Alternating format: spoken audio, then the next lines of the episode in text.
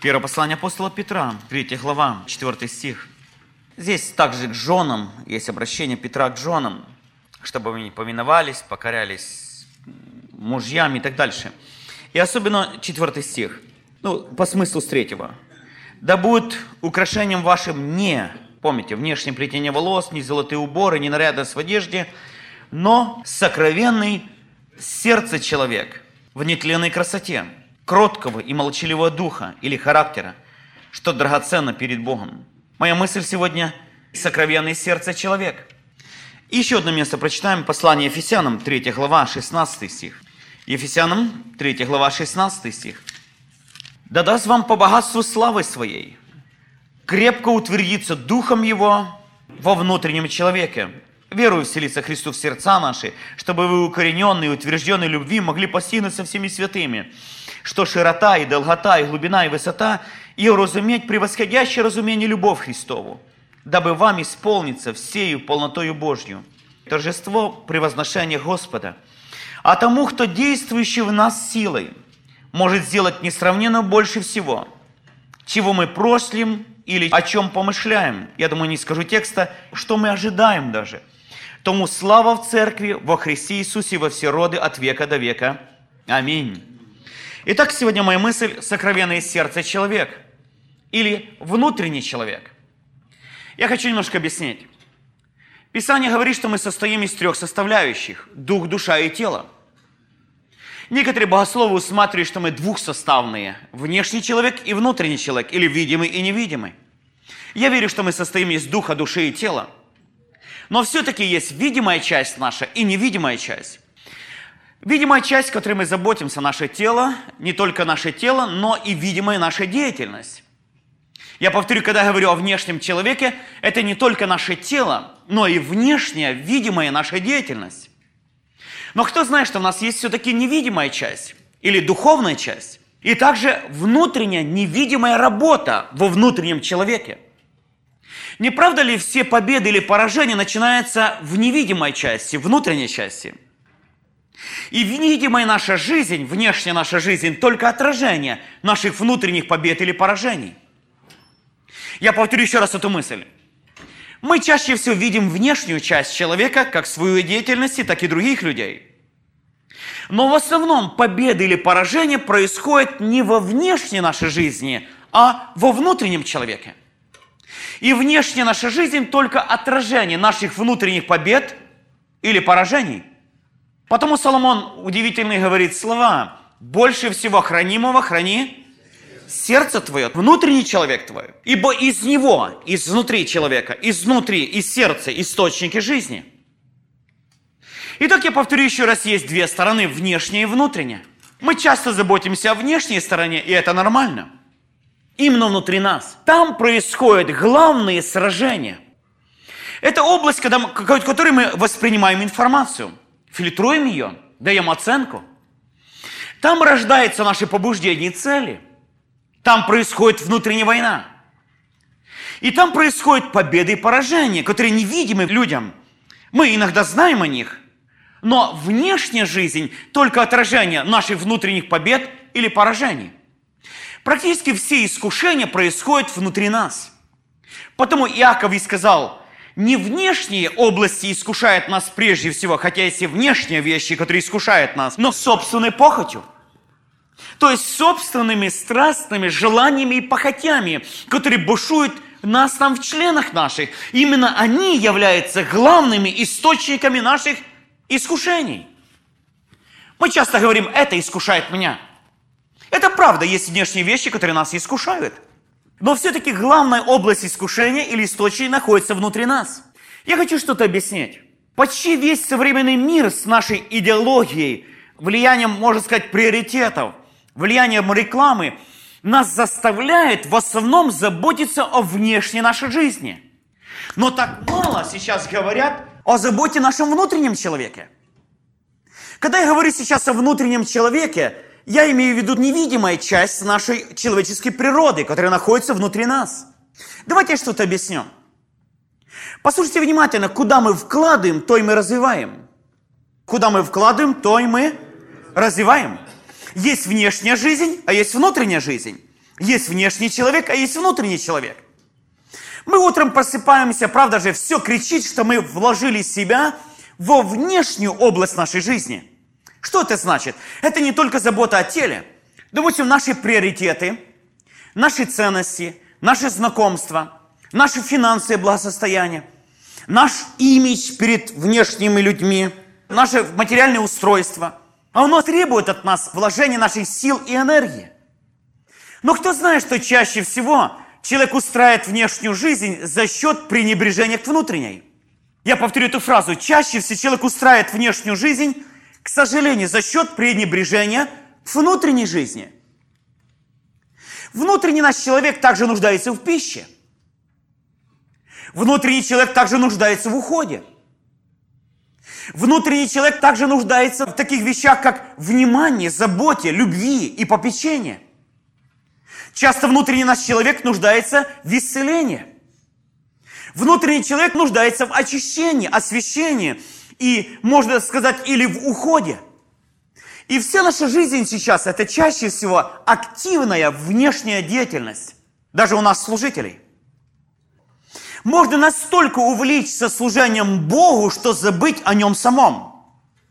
Можно настолько увлечься, все делать ради Бога, что потерять реальное общение с Ним самим.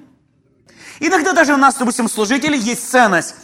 Больше собраний, больше мероприятий, больше церковь. И наша деятельность чаще всего подталкивает нас спешить к чему-то, ввязаться в эту гонку. Чаще всего гонку сравнения себя с кем-то другим. Они провели столько евангелизаций, и мы столько приводим.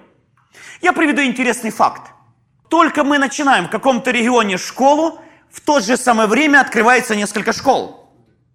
По крайней мере, мне стоит проехать по Америке и объявить, что, возможно, мы откроем школу и остаться у себя дома. Поверьте, десятки школ будут открыты хотя бы потому, что Витюков собрался это делать.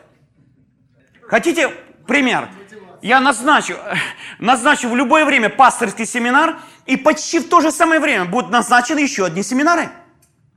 Мы часто ввязаны в соревнования. Мы часто ввязаны в гонку. Мы часто истощаемся и устаем. И говорим, Боже, это тяжело для нас.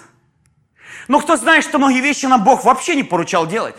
Никогда не забуду, один подошел служитель и говорит, ты знаешь, я так устал. Я работаю по 12 часов в день. Он освобожденный служитель. Ничего не успеваю ни с семьей, ни дома. Я слушал, может быть, минут 40, потом сказал, знаешь, если ты не можешь справиться с своим заданием за 12 часов, за 16 ты его вообще завалишь. И еще одна вещь, если ты не укладываешься в 8 часов спокойно, не напрягаясь, работай, успевая общаться с Богом, посвящая себя и молитве, и посту, и общению с женой, и с детьми, если ты не можешь жить естественной жизнью, служа Богу, по всей вероятности, большую часть вещей Бог тебе вообще не поручал делать. Можно работать много, а можно работать эффективно. Можете повторить эту фразу. Можно работать а можно работать эффективно. Что значит эффективно? Это работать достаточно нормально, а сделать очень много. Неэффективно это работать много, но сделать мало. Потому иногда нам нужно время оторваться от нашей бурной деятельности, войти в тишину наезд с Богом и подумать пред Богом, Господи, дай мне мудрость, чтобы вышедшие из тишины мы могли делать соразмеренно и спокойно, как строительство храма, без стука, без шума, без грохота, и спокойно делать Божье дело и при этом выполнить большую Божью работу. Соломон говорит, если ты рубишь тупым топором, тебе нужно будет много приложить усилий, а дров будет мало. Все, что тебе нужно сделать, это остановиться и наточить топор. Я хочу объяснить одну очень важную истину, которую Бог для меня открыл. Давайте скажем, главный инструмент проповеди – это проповедник. проповедник. Конечно, главная тема – Иисус Христос. Главная цель проповеди – это люди, их перемены. Но главный инструмент – это проповедник – и если мы, как инструмент, затуплены или пренебрежение, нам придется много работать, чтобы сделать определенную работу, но нормально время от времени остановиться и заточить свой внутренний мир, восприятие Бога. И по всей вероятности нам придется меньше прилагать усилия, но сделать много работы. А теперь я хочу что-то объяснить. Мы говорили, что есть внешний человек, а есть внутренний человек. И источник исходит не из внешнего человека, а из внутреннего. Соломон говорит, что дух человека переносит немощи его, а пораженный дух, написано в книге пророков, что лукаво сердце человеческое крайне испорчено, кто узнает его? Но Бог просвещает сердца, и мы можем видеть изворотливость свое сердце в Божьем Слове. Часто настолько внешние формы служения, внешний успех пленяет нас, что мы вязаны в гонку, запуская наш внутренний мир. Мы часто вытаскиваем последние источники силы со своего внутреннего мира, эмоций, чувств, желаний, духовных сил, устраивая внешний мир, что часто он может плакать, рыдать, просить о помощи, стонать и умирать, и даже проваливаться. И мы можем это не замечать. Почему? Потому что каждый раз утром вставая, что говорит внешний, внешний мир? Он кричит срочно. Срочно, пастырь, срочно, срочно, срочно. Одно понял я в жизни. Если кричать срочно, почти всегда это не главное. Главные дела не делаются срочно. Мы часто делаем настолько много срочных дел, что забываем о главных. Срочные дела кричат, а главные дела, важные дела нашей жизни тихо ждут. Внешний человек кричит, требуя внимания, а внутренний часто тихо стонет – Например, мы, родители, часто заботимся о внешней жизни наших детей. Питаем, греем, стараемся одеть их, выучить их и так дальше. Но психолог утверждает, если ребенок не получает достаточно любви и внимания, он плохо развивается умственно, душевно. Удивительно, статистика на 60% больше болеет, чем ребенок, получивший достаточно любви. Мы, отцы, часто думаем, как дать детям многое. И то, и другое, и третье. Но кто знает, что дети чаще всего нуждаются не в нашем, а в нас. И все, что бы они хотели, чтобы папа взял их на руки и посвятил свое внимание им. И по всей вероятности именно это они запомнят на всю оставшуюся жизнь. Кто помнит моменты, когда папа посвящал вам свое внимание? Полное внимание. Это те моменты, которые мы помним. Сколько сейчас говорят о провале политики, экономики, рухнувших авторитетах, структурах. И это правда – это то, что проваливается вокруг нас. Но не в этом проблема. Я верю в проваленной политики, экономика, церковные устройства, мораль. Это результаты деградации самой личности его внутреннего мира. Иногда приходят и говорят, пастор, у меня проблема в браке. Мы на грани развода. Что нам делать? Я почти отвечаю одну и ту же фразу. Меня меньше интересует то, что в вашем браке – мне больше интересует, что случилось с вами. Разваленные внутри личности строят отношения по роду своему. Две конфликтные личности никогда не построят мирных отношений. Две полноценные личности могут строить полноценные отношения. Две мирные личности могут строить мирные отношения. И невозможно изменить отношения, не поменявшие личности. Сейчас мы много говорим о браке, какая должна быть механика отношений, пять языков любви и так дальше. Все это хорошо.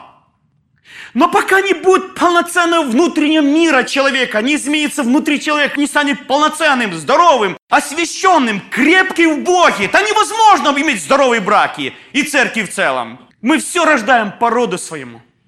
Сколько людей, которых вся жизнь во внешнем мире. Успех – престиж, больше знаний, больше званий, больше дипломов, больше должностей, больше служений. Мы настолько часто заняты гонкой во внешнем мире, что часто упускаем простую истину, сокровенный сердце человека, его силу, красоту и величие. И он часто тихо ждет и стонет, пока на него обратят внимание и позаботятся о нем – мы часто пожимаем друг другу руки и даже не подозреваем, что этот человек на грани провала. Мы говорим, какая была хорошая семья, какой был как будто хороший брат. И вдруг провал, и вдруг развод, и вдруг падение. Я понял в жизни одну истину. Вдруг падения не бывает. Падение – это конечный результат процесса. Падение – это конечный результат процесса. Чаще всего начинается с пренебрежением внутренним миром человека, который сначала ослабевает, потом болеет, потом опустошается, и, наконец-то, происходит внутренний провал, который отражается наружу. Я бы очень хотел, чтобы мы сегодня просто открыли свои сердца и могли испытать их. И сказали, Господь, пожалуйста, дай оценку моему внутреннему состоянию мира, душе, разуму, воле и чувствам, тому внутреннему миру моей личности, внутреннему человеку. Господи, Ты повелел мне хранить его. Ты повелел заботиться о нем, ибо из него источники жизни. Знаете, как видно человека в конце жизни, какой жизнью он жил, или что для него было приоритетом? Многие люди настолько черпают силы, вдохновения, ободрением во внешнем мире, престиж, уважение, почтение, должностя, сила, крепость, финансы и так дальше, что когда он рушится, рушится и жизнь. Но люди, которые всю жизнь христиане, и мы служители, для которых была внутренняя жизнь главным центром внимания, независимо какое здоровье, какие должности, какие состояния, какой успех в внешнем мире, мы крепки внутри. В чести или бесчестии, в порицаниях или похвалах, в должности или без нее. Главный показатель служителя, который заботился о внутреннем мире – он спокойно благословляет, передавая свою должность. Это не пьедестал, на котором он стоял и вся его жизнь. Это было только приложение, куда он проявлял свой внутренний мир. Но все его сокровище с ним, в нем, а не в должности. Одному говорили, снимите меня с должности, я умру сразу же. Чем мне тогда жить? И держится за нее руками и зубами, готовы все разломать, только держаться. Почему? Все источники в звании. Но Соломон говорит, из него, из сердца, из внутреннего мира источники жизни. Потому храни его, заботься о нем и развивай его. Внешний наш мир только временный, а внутренний мир, внутренний человек вечен. Скажите, что является персонально для вас основанием вашего самоуважения? Что является источником вдохновения – уважение, восхищение людей? Что является внутренним удовлетворением, личным, персональным? Просто спокойно провести время наедине с Богом или только особый успех в служении? Мы радуемся успеху, это да и аминь. Но что является основанием? Если постепенно наш внутренний мир готов, сотрудничая с Богом, развиваться, если действительно вот там главная наша ценность, независимо от того, успех или поражение, слава или бесславие, процветание или упадок во внешнем мире, во внутреннем нашем мире все в порядке. И мы можем жить этим и радоваться им. Если это такой лидер, если он видит поднимающегося успешного человека, его задача радоваться его радостью, помогая ему развиваться – если для него должность и количество членов церкви основание его личного счастья, поверьте, он будет смотреть на огромном расстоянии, боясь любого, кто приближается. Иначе забирается все, чем он живет, чем он жил. Я видел пожилых людей, которые умирали, одержались за что-то. Рассказывали за одного пожилого человека, он жил яблоньками своим садом – и когда почувствовал дыхание смерти, его донесли буквально до его сада, он схватился за яблоньки и говорит, яблоньки, на кого я здесь вас оставляю? Это все, что мне было. Петр говорит, что внутренний наш человек должен быть красив. Он должен быть ухожен. Он должен быть укоренен в Господе. Это должен быть главной целью нашего внимания. Иначе можно приобрести весь мир, а душе своей повредить. Я не умоляю ценность внешнего мира, поймите правильно, я только говорю о приоритетах. Кто знает, когда мы близко с Богом и побудем наедине с Богом, нас как-то тускнеет мирская слава. Мы как-то по-другому относимся к соперничеству. Мы по-другому относимся к успеху другого. Мы совершенно по-другому относимся, возможно, к нашему непочтению, к нам лично. Знаете почему?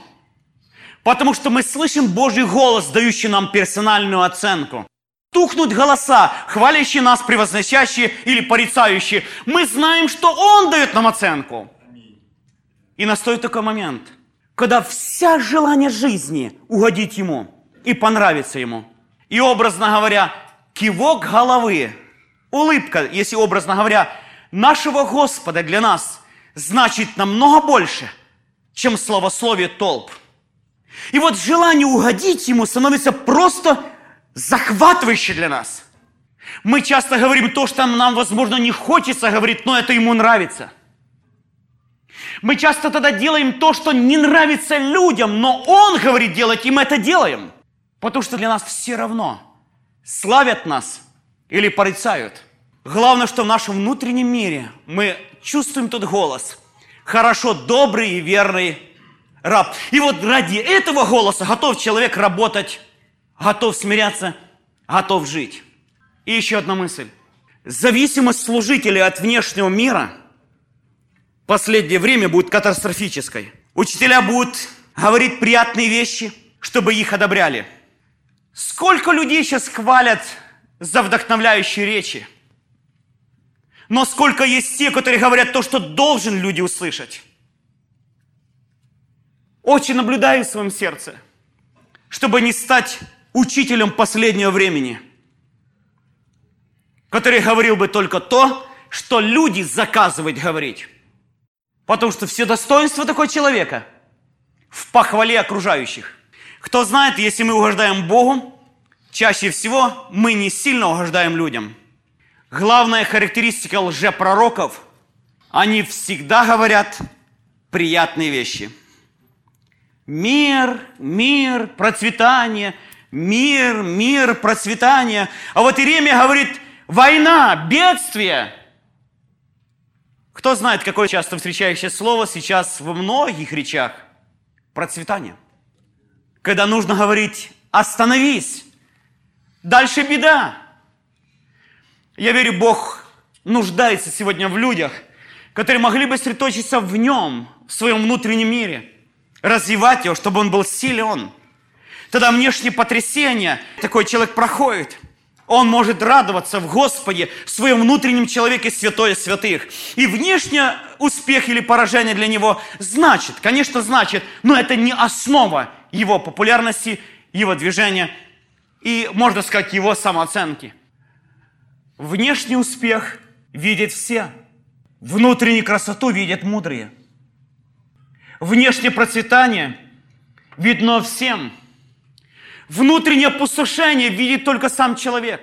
Но еще есть страшная истина. Внешний провал видят многие, но внутреннюю катастрофу видят все. Мне кажется, что наши церкви заполнены мужчинами, опустошенными внутри, потому они проваливаются, как мужья и отцы. Наполнены женщинами, которые внутри опустошены, потому они проваливаются, как жены и матери. Часто проповедники, опустошенные внутри, они могут дать только красивые лекции, но им нечего дать изнутри себя. Я верю, это время, когда мы можем просто войти в свой внутренний мир, наедине с Богом, и сказать, Господь, мы так хотим позаботиться о своей душе. Я верю, это хорошее время. Возможно, кто-то чувствует, что он на пределе. Возможно, мы чувствуем, что внутри опустошенный. И это не мгновение, а длительное состояние. Возможно, нам нужно даже остановиться в служении, войти в свою молитвенную комнату наедине с Богом, побыть в Его славе, чтобы выйти к народу с сияющим лицом. Это правда. И, возможно, вот это сияющее лицо значит больше, чем наши красивые проповеди. И последняя мысль. Я сам человек образования, но одно боюсь. Знаете, в истории всегда бывает движение маятника. Есть одно поколение, было качок маятника в одну сторону. История об этом говорит. Следующее поколение чаще всего точно да наоборот. Если предыдущее поколение в основном отрицало как таковое учение и учительский дар – Боюсь, чтобы нас не было точно да наоборот. Когда мы больше говорили о дарах Духа Святого без истины, иногда попадая в фанатизм, перекосы, чтобы сейчас не получилось много знаний без реального действия Духа, когда родит много умных голов с опустошенным сердцем. Только Дух Святой истина в гармонии рождает обильное благословение. Потом на наших занятиях мы особое внимание уделяем и молитве, и особой молитве о Духе Святом и Его работе. Я хотел бы сегодня об этом помолиться. Господи, действуй надо мною, говори с моим сердцем. Работай для меня. Господи, я хочу напитать свою душу. Я хочу быть бодрым и активным. Я хочу здесь быть внутри живым, чтобы из меня текли реки воды живой, а не только с моих тетрадей. Мы зажаты со всех сторон проблемами и обстоятельствами. И нам просто не выжить без сверхъестественной Божьей силы и Божьих даров. Мы здесь собрались, помните, что мы служили друг другу. Возможно, действительно, вы чувствуете внутри опустошенность. Давно не общались с Богом, и вы не чувствуете это внутреннее движение. Возможно, чувствуете, что ваш внутренний человек настолько ослабел, что ему уже трудно обращаться даже к Богу. Это особо опасное состояние для внешнего удара или искушений. Если мы нуждаемся сегодня в вот такой просто молитве помощи, поддержки, ободрении, я думаю, что мы пришли, чтобы служить друг другу. Мы помолимся друг о друге, чтобы Бог просто помог это сделать. И я стараюсь для себя в каждом году брать хотя бы около месяца, отключаясь от всего служения или почти всего служения, для общения с Богом, с семьей или с собою, с семьей. И знаете, я хочу сказать, что это не потерянное время субботнего месяца. Я очень хочу ободрить вас быть субботниками, входить в субботний покой. Каждой неделе. Мне очень нравится, что, правда же, в Ветхом Завете был целый субботний год. Хорошо бы, если у нас был бы субботний хотя бы месяц в году, когда служитель мог просто служить своей душе. Мы выходим совершенно с другим видением, ведением, отношением, пониманием Божьей силой. Это не потерянное время. Сейчас заканчиваются семинары, и наступает нас личный субботний месяц. Я так его жду. Давайте мы повторим ту тему, которую мы в прошлый раз проходили. Это значение исповедания в консультировании. Скажите, консультирование – это исповедание? Или акт исповедания является частью, может являться частью консультирования? Может являться частью консультирования. Так мы говорили. Мы говорили с вами о благословении исповедания. Я только кратко повторю. Первая часть мы говорили, исповедание является открытием своей нужды и проблемы, прежде всего, перед Господом или перед другим человеком, нуждающийся в помощи, совете, поддержке или ободрении. И мы говорили одну фразу, которую я взял для себя. Лучше исповедовать искушение, чем исповедовать потом согрешение. И мы должны быть открыты и перед Богом, и перед собой, исповедуя искушение. Скажите, нормально, когда сказать перед Богом, Боже, ты знаешь, какая-то вот страсть или гордость, внутреннее ожесточение приходит ко мне, и это мне пугает. Боже, я не хочу с этим жить, хочу с этим справиться, помоги мне в этом. Мы чаще всего каемся в факте, но не в состоянии. Я повторю, каемся в факте, но не в состоянии. Давайте задам один вопрос, который постарайтесь ответить. Насколько часто вы персонально каетесь тогда, когда не согрешили, ни словом, ни делом? Каяться до того, давайте помогу немножко. Как согрешили словом или делом? Если вы скажете постоянно, если вы говорите никогда, или если вы говорите, а что это значит?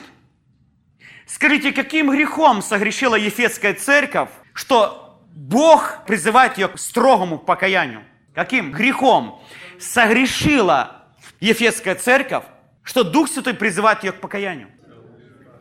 Внешне это была процветающая церковь, которая обладала глубиной истины. Заметьте, первая глава Ефесянам в 14 стихах. Сколько глубочайших истин открыто, богословы до сих пор не могут в глубине проникнуть. В практике они около 40 лет, от начала церкви до написания книги Откровений. Для имени моего трудился и это была работающая, активная церковь. Кстати, на то время, как утверждают исследователи, она насчитывала десятки-десятки тысяч членов и была образцом церкви для многих окружающих церквей. Она имела глубокий духовный опыт, она испытала апостолов или лжеапостолов и нашла, что они не таковы. Я уверен, что если мы попали бы на служение Ефесской церкви, на глубину ее познаний и знаний, постоянной активности работы, постоянно внутреннего устройства и процветания, мы бы просто восхищались бы ее устройством. И вот ангелу такой церкви Дух Святой говорит, ты должен покаяться. А если не покаешься, то будет сдвинут светильник твой. Кстати, Ефесская церковь не покаялась, и светильник был сдвинут. Мой вопрос, каким грехом согрешила Ефесская церковь? Или ангел, в данном случае Ефесской церкви, который Дух Святой обращается к ней, покайся. Я хочу сказать, что грехом является не только слово или дело. Грехом является внутреннее состояние. Внутреннее состояние. Если мы достаточно мудры, чтобы каяться в состоянии, нам, по всей вероятности, будет меньше каяться в наших поступках. Потому я спросил очень простой вопрос. Насколько часто мы каемся тогда, когда не согрешили словом или делом? Если ответ никогда, мы что-то не поняли. Если мы говорим всегда, наверное, тоже что-то не поняли. Значит, мы никогда не были в нормальном состоянии. Если мы говорим, это наш опыт, и я внимательно наблюдаю за внутренним миром, и это центр моего внимания, приходить к покаянию, когда состояние мое меняется, мне не нравится, это нормальный духовный рост. Потому я говорил, первая очень важная истина – исповедание, открытие своей проблемы до того, как мы согрешили, когда мы нуждаемся в Божьей помощи или в помощи другого человека, дающей оценку. Нормально, если прийти домой и сразу исповедаться на пороге жена – Сегодня я в тяжелом состоянии. Лучше не нагружать сразу все. И добавить, помоги мне, пожалуйста, выйти с него. До того, как я взорвался. Скажите, это нормально для здоровых семейных отношений? Это ненормально быть в таком состоянии, но это нормальное такое исповедание. Помните, мы говорили, когда человек идет к свету, сила греха ослабевает. Но у греха есть тенденция тянуть нас от света. Мы говорили так, исповедание является огромным благословением для человека в его внутренних переменах, когда он нуждается в помощи Господа или помощи других людей. Когда должен человек исповедаться перед другим человеком?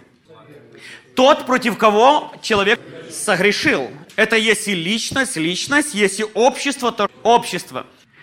Исповедание должно быть таким, каким было согрешение – Помните, как апостол Павел, его публично унизили, оскорбили, посадили в тюрьму, а потом тихонько послали и хотели, чтобы он так тихонько оставил их город. Он говорит, нет, нет, нет, нет, нет, вы меня публично увели туда, вы придите, воеводы там, начальствующие, и выведите меня отсюда, терпя позор вашей ошибки. Потому нормально для человека сказать, который публично оскорблял, публично хамил, извините, пожалуйста, что он должен публично исповедать свои преступления? Ответ – да. То же самое касается, когда общество оскорбляет или грешно перед другим обществом. Общество перед обществом. Оно должно сотворить достойный плод покаяния и исповедания. Скажите, нормально, если поссорились две группы родства, все-таки, когда приходит покаяние, исповедать так же публично, как и, ну, хамили, извините, друг другу публично свое согрешение. Итак, мы говорим сейчас о публичном исповедании публичном исповедании того, что было сделано публично. Номер три. Мы говорили перед обществом или личностью. Перед церковью. Если совершил человек грех, за которым может или должно следовать церковное взыскание, такой грех должен быть исповедан перед церковью в лице служителей церкви. Насколько дальше этот грех открывать перед церковью, это уже наша будет следующая тема, церковное дисциплинирование. В некоторых случаях открыто, да? В некоторых случаях это неразумно. Скажите, должно быть исповедание перед личностью, когда грех был совершен в сердце? Должно ли быть исповедание перед личностью, если этот грех против этой личности был совершен в сердце? Ответ нет. Никогда не забуду, как одному молодому человеку подошла одна сестра и краснее, бледнее, говорит, ты знаешь, я так воспылала страстью по отношению к тебе. Прости мне, брат, уже в течение нескольких месяцев это делаю. Конечно, она не должна это делать. Или там я внутри осудил тебя? Или внутри испытал злобу или ненависть? Проблемы, которые были согрешения в сердце, они должны и решаться где? В сердце, наедине с Богом. Но если понес человек ущерб материальный, моральный, он должен быть исповедан и возмещен. В Ветхом Завете предлагалось 20% или пятая часть, и в некоторых случаях 4-5 раз. Это мудрый совет. Я сказал слово совет Ветхого Завета. Еще один очень важный аспект согрешения должен быть исповедан. Это грехи оккультизма. Можете повторить еще раз. Грехи? Почему? Потому что об этом говорит Писание, правда, Деяния апостола, это был опыт первоапостольской церкви. Второе, почему мы говорили еще? Потому что грех оккультизма – это грехи мерзости, за которые следует проклятие, воздаяние до третьего и четвертого рода. И грехи оккультизма еще связаны с зависимостью.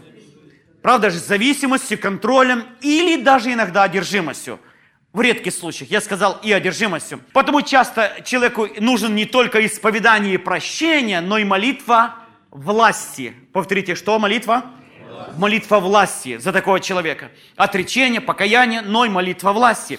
Или, возможно, разрушение заветов, разрушение сделок, разрушение договоров. И еще один момент, мы говорили, особо важно исповедание, когда? Когда нужно употребление власти человека, который стоит над нами. Например, при разрушении обетов, неразумных обетов. Или обетов, которые разрушают личность и ее духовное состояние. Тогда человек власти это может делать. Итак, мы кратко сказали о исповедании. Я сделаю заключением. И если у кого-то из братьев есть дополнение, пожалуйста, с опыта вашего. Мы очень кратко прошли эту тему. Я кратко подведу итог. Итак, есть две крайности, которые часто смотрят на исповедание. Одна крайность, когда исповедание перед другим человеком является культом, без которой просто не бывает прощения. Я считаю, что это крайность. Потому что мы получаем прощение на основании не исповедания, а жертвы Иисуса Христа. Но помните, мы говорили, есть вертикальные связи, но и горизонтальные отношения справедливости между личностями. Или вторая крайность, когда говорят, зачем мне нужны твои там грехи, твои исповедания, разбирайся с ними сам. И полностью пренебрегается благословенной формой служения, как исповедание. Я считаю, что это установление Нового и Ветхого Завета – и оно должно быть практикой наших церквей и нашей личной жизни. Давайте по-другому скажу. Нашей личной жизни и наших церквей. Например, я очень бы хотел бы даже поощрить, чтобы учения о благословении и исповедании могли говориться в церквях. Есть написано все-таки признавайтесь друг при другом? Да? Библия говорит, что мы должны иногда мириться друг с другом, исповедоваться друг перед другом. Иногда, знаете, человек сделает коварно что-то другу своему, а потом тихонько примиряется с Богом. Правда же? Решает вопрос только с Богом. Это все вопросы греха мы решаем с Богом, но есть законная обязанность решать и с человеком, против которого мы согрешили. Или с церковью, как члены церкви. Апостол Павел, помните, говорит о согрешившем. Я уже отсутствую плотью, но присутствую духом в собрании вашем публично предать сатане возможение плоти сделавший такое дело в области дисциплинирования, мы подробно будем проходить и эту часть. Итак, мы говорим сейчас о исповедании. Это открытие греха перед Богом и перед человеком. Все грехи мы исповедуем перед Богом. Тебе единого согрешил. Помните? Он говорит, когда я молчал, овещали кости мои от повседневного стенания. Дальше Давид говорит, я открыл тебе грех мой. Я не скрыл беззакония. Раскаиваюсь, и ты снял вину греха. И он говорит о благословении прощения. Мы иногда даже не хотим открывать некоторые преступления перед Богом. Но иногда наши обязанности открыть определенный вид согрешений наших и перед другими людьми. И еще один момент, на который я хочу обратить внимание. Иногда извиняются, но не каются. Я повторю эту фразу. Извиняются, но не каются, рассказывают об этом, своих преступлениях, но не каются. Иногда люди приходят и рассказывают чуть ли не как достоинство. Вот сколько женщин у меня было, знаешь, каким я молодцом был там, насколько там э, было таких, от полиции убегал. Они рассказывают как особое достоинство. Я говорю, ты знаешь, ты выплеснул свои преступления мне в лицо, но ты не собирался каяться. Так что сказать публично, открыто, это еще не значит каяться. Исповедание всегда связано с покаянием. Можете повторить эту фразу. Исповедание связано с покаянием. Обязательно с покаянием. И как я повторил еще эту мысль, есть извинение, а есть покаяние. Иногда люди сделают что-то коварно, а потом говорят, ну извини. Помню, один человек сделал столько зла, потом подошел и так, знаете, буркнул под нос себе. Извини, брат Сережа. Ну, а я ж немножко, знаете, такой артист, я так наклонился к нему, и точно как он, сквозь нос. Ну, извиняй, брат. Он говорит, а что ты имеешь в виду? Точно то, что ты имел в виду, когда мне это говорил. Когда нечаянно на ногу наступит, тогда извиняются. А когда нагрешать, тогда каются. Если у вас есть какие-то опыт или дополнения, очень кратко вы можете дополнить. я обратил внимание, когда работали с новообращенными, область абортов. Редко кто из женщин получали внутреннее прощение. Почему? Потому что пролитая кровь вопиет к Богу о мщении. Кровь Авеля до сих пор кричит Богу. Правда же так говорит Писание? Она говорит о. Потому что это несправедливо пролитая кровь. И тогда нужно, чтобы кто-то власть имеющий, выслушавший это исповедание, мог молиться с этим человеком. И мы говорили, помните, Ветхий Завет говорит, если ты должен, кому-то ты должен вернуть этому человеку, столько должен, плюс пятую часть. Если нет этого человека, кому нужно отдать? Близкому, там, родному, близкому, самому близкому родственнику. Если его нету, тогда это исповедание приносится власть имеющую, священнику. И чаще всего такое исповедание дает возможность внутри человека пережить внутреннее прощение, потому что вопрос законности был законно решен. В таких случаях особо вступает власть священнослужителя. Когда мне приходили и исповедовали, допустим, убийство, грех перед другими людьми, и я прежде всего говорил, если тот, кто ты можешь, например, исповедать его, если нет, ты должен осознать, что перед тобой сидит не просто мужчина, который выслушает твой рассказ, но человек, обладающий от Господа властью и авторитетом, молясь, разрешать эту проблему на горизонтальном уровне.